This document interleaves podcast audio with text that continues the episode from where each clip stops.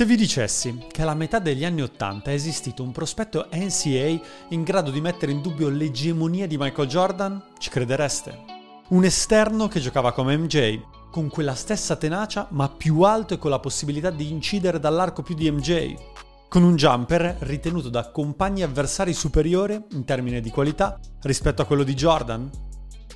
Uno straordinario ibrido tra il basket degli anni Ottanta e quello che avremmo visto nei decenni a venire. Beh, probabilmente no, pensereste che sono pazzo, perché questo giocatore in NBA di fatto non si è mai visto. Avreste ragione, ma soltanto in parte, perché quel giocatore è effettivamente esistito, ma è morto due giorni dopo essere stato scelto al draft.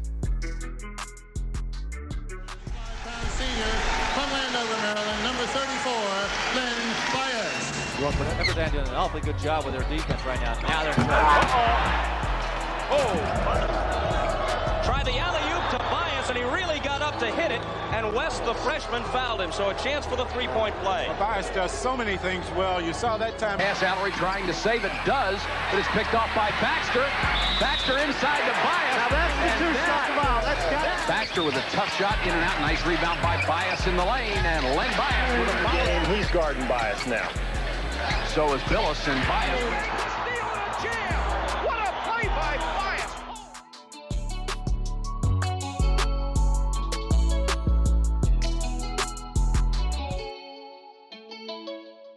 Durante quegli anni in ACC i due giocatori più dominanti che io abbia mai visto sono stati Michael Jordan e Len Bias.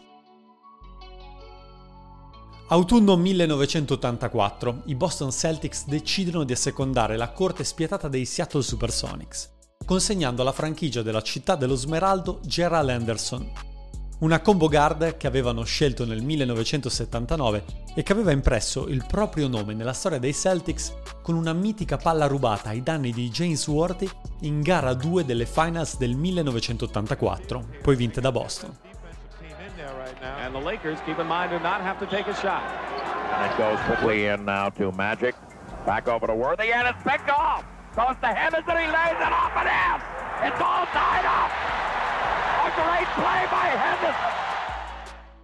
in cambio, Boston ottiene una scelta al primo giro dai Sonics per il draft del 1986. E i Sonics vanno male, anzi malissimo. Il 31-51 finale porta Seattle all'undicesimo posto della Western Conference, vale a dire il secondo peggior record a ovest. Alla lottery si decidono le prime otto posizioni per il draft. A rappresentare i Boston Celtics, con il suo immancabile sigaro, c'è Red Auerbach.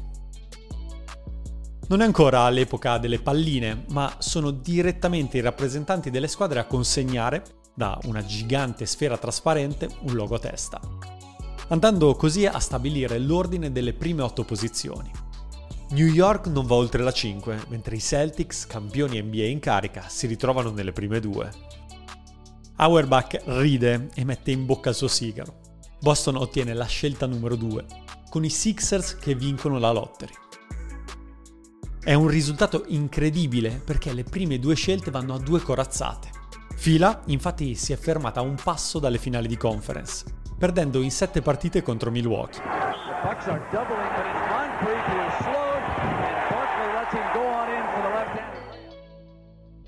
Ed è arrivata così in alto grazie a una scelta arrivata tramite trade con i Los Angeles Clippers.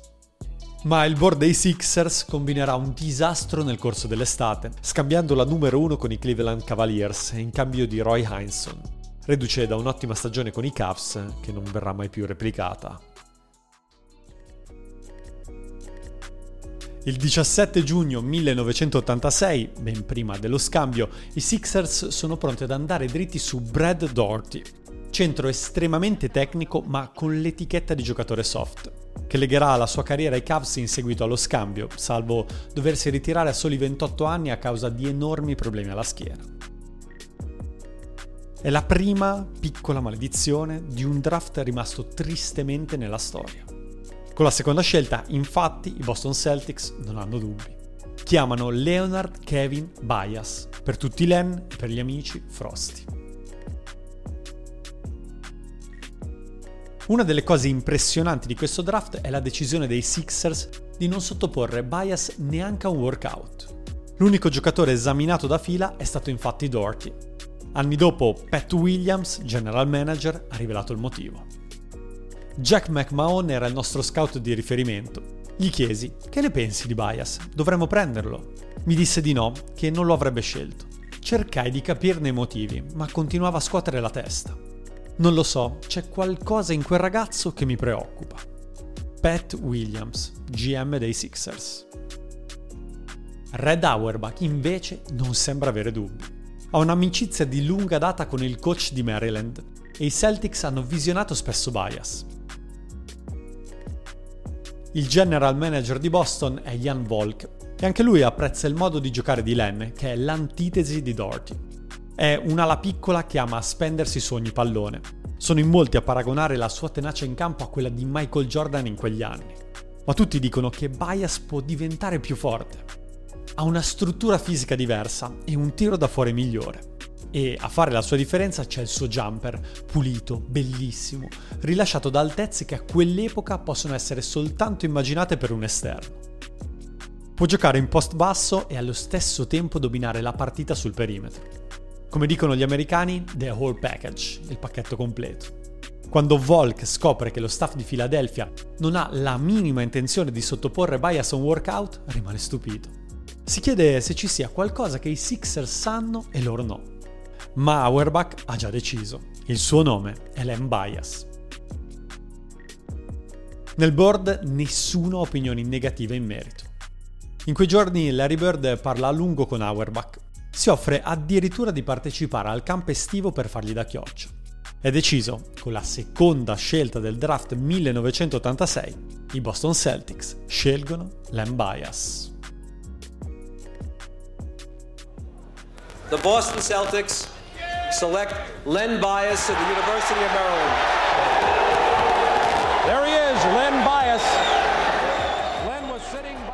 Al momento del suo arrivo alla University of Maryland, Len Bias non sembra ancora il progetto di un fuoriclasse. La sua fase di ambientamento è lenta, complicata. Fa fatica ad adeguarsi a quelle che sono le regole di una squadra. Eppure non è uno di quei ragazzi tormentati, costretti a dribblare le disgrazie della vita. Cresce in una famiglia fortemente cristiana.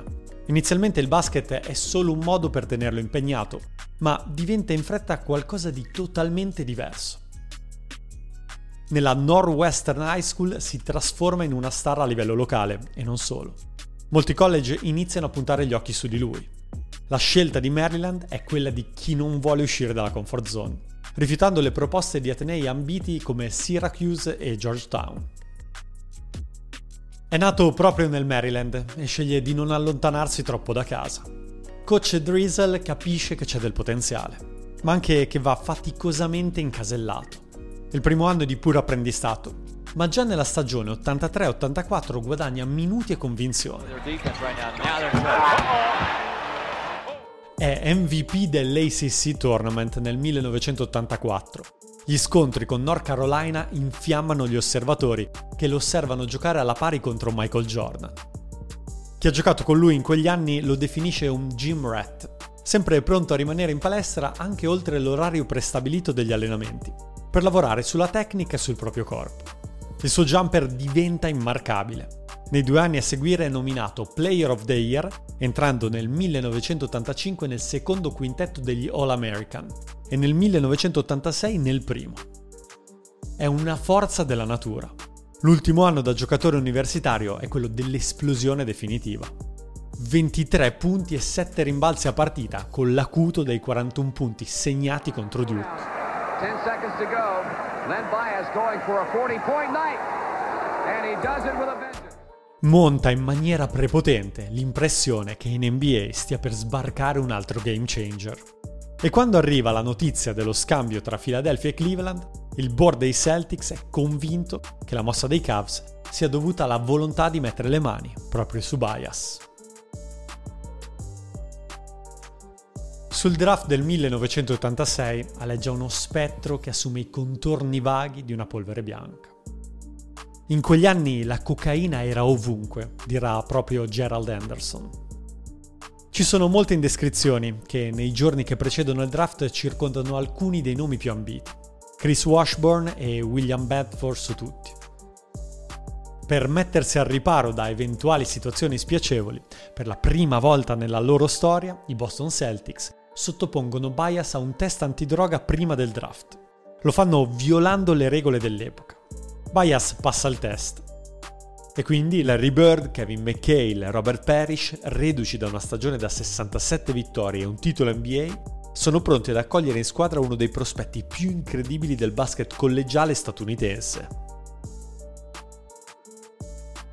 Bias si mette in posa con il cappellino dei Celtics. Poi, insieme al padre James, il giorno successivo, visita la sede della Reebok per firmare un contratto di sponsorizzazione con il brand. E quindi poi torna a casa. Ciò che accade da questo momento in avanti è oggetto da anni di tentativi di ricostruzione più o meno riusciti. Esce di casa, sale sulla sua Nissan, arriva al campus. Dopo aver parlato del più e del meno con i suoi compagni e aver cenato in stanza, a un certo punto Len lascia il dormitorio di Maryland. C'è un buco che va dall'una e mezza fino alle tre di notte. Le ricostruzioni oscillano tra una presunta festa e un'uscita necessaria per procurarsi birra, cognac e cocaina. Alle tre, Bias e il suo amico Brian sono di nuovo nel dormitorio, nella stanza di Terry Long, dove si aggrega anche David Gregg. A un certo punto arriva Kit Gatlin, uno dei migliori giocatori di Maryland. Bias amava prenderlo in giro per la sua estrema serietà. Gatlin non beve e non fuma. Lascia presto la stanza perché il giorno dopo ha un esame importante. Quando parla di Bias, Gatlin ricorda di non averlo mai visto in una situazione che potesse preoccuparlo. In sostanza, non ha mai visto Bias assumere cocaina. La stessa cosa la riferisce Brian Walker, un altro amico di Bias. Dalle 3 del mattino si arriva in fretta alle 6. Len è a terra, alle convulsioni, crolla sul pavimento. Secondo i report del 911 la chiamata di Brian arriva intorno alle sei e mezza. Ha la voce di chi non è padrone di sé, biascica le parole lentamente. Chiede un'ambulanza e insiste sul fatto che Len Bias sta morendo. L'audio di quella telefonata è stato reso subito disponibile ed è impressionante come l'urgenza di quello che dice Brian non coincida con il suo tono di voce una dissonanza sconvolgente.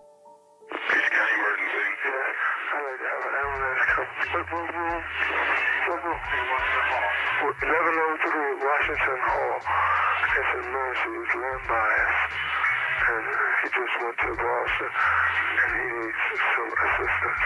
What are you talking about? Huh? What are you talking about? I'm talking about uh, someone needs, Len Bias needs help. Len è a terra mentre i compagni tentano disperatamente di far sì che la lingua non gli finisca in gola. Alle 8.51 al Lil End Memorial Hospital viene dichiarato il decesso di Len Bias. Cerchi di svegliarti, di scuoterti, ma ti rendi conto che non puoi. E a un tratto ti rendi conto che quello che credevi fosse un incubo è realtà. Ci ho messo una settimana per realizzare quello che era successo. Devi affrontare una nuova realtà, una tazza di veleno che sei costretto a bere. La morte del mio piccolo Len. Lonise Bias, la madre di Len. Al funerale di Bias si presentano 11.000 persone. La sua morte devasta la comunità locale. Mamma Lonise riceve lettere dal presidente degli Stati Uniti Reagan e dal vicepresidente Bush, ma anche fiori da Larry Bird e Michael Jordan. Red Auerbach le consegna la maglia numero 30 dei Boston Celtics, quella che il figlio non ha mai potuto indossare. L'autopsia parlerà di aritmia cardiaca dovuta a un'overdose di cocaina. Si inizia a indagare sul campus e viene fuori che Bias aveva fallito tutti gli esami della precedente primavera e gli mancavano 21 crediti per laurearsi. Coach Drizzle, che giurerà a lungo di non aver mai visto Bias assumere cocaina, si dimette dal suo incarico a ottobre. La morte di Bias diventa l'occasione per il governo degli Stati Uniti di varare una legge che prenderà confidenzialmente il nome di Len. L'Anti-Drugs Abuse Act viene spesso ricordato come Len Bias Law. Sancisce la responsabilità dello spacciatore nel caso in cui la vendita di droga porti alla morte del compratore, oltre a una stretta sugli Atenei. La fine drammatica di Bias, passato in due giorni dal sogno del draft a un epilogo terribile, è ovviamente la storia di copertina di un draft, quello del 1986, che porta con sé diverse maledizioni. Le carriere di Chris Washburn, terza chiamata, William Bedford, sesta chiamata, e Roy Tarpley, settima chiamata, sono state tutte funestate da problemi di droga. Il draft è quindi divenuto famoso soprattutto per le scelte fatte molto fuori dalla lottery. Sabonis, chiamato alla 24, avrebbe potuto avere una carriera NBA splendente se non fosse stato per il divieto di lasciare l'Unione Sovietica. Mark Price, scelto alla 25, è stato quattro volte All-Star.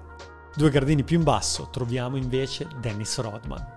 Per intercettare il nome di Jeff Hornacek, giocatore di tecnica purissima, bisogna invece scendere fino alla 46. E poi, al terzo giro, con la chiamata numero 60, il Mozart dei canestri, Drazen Petrovic.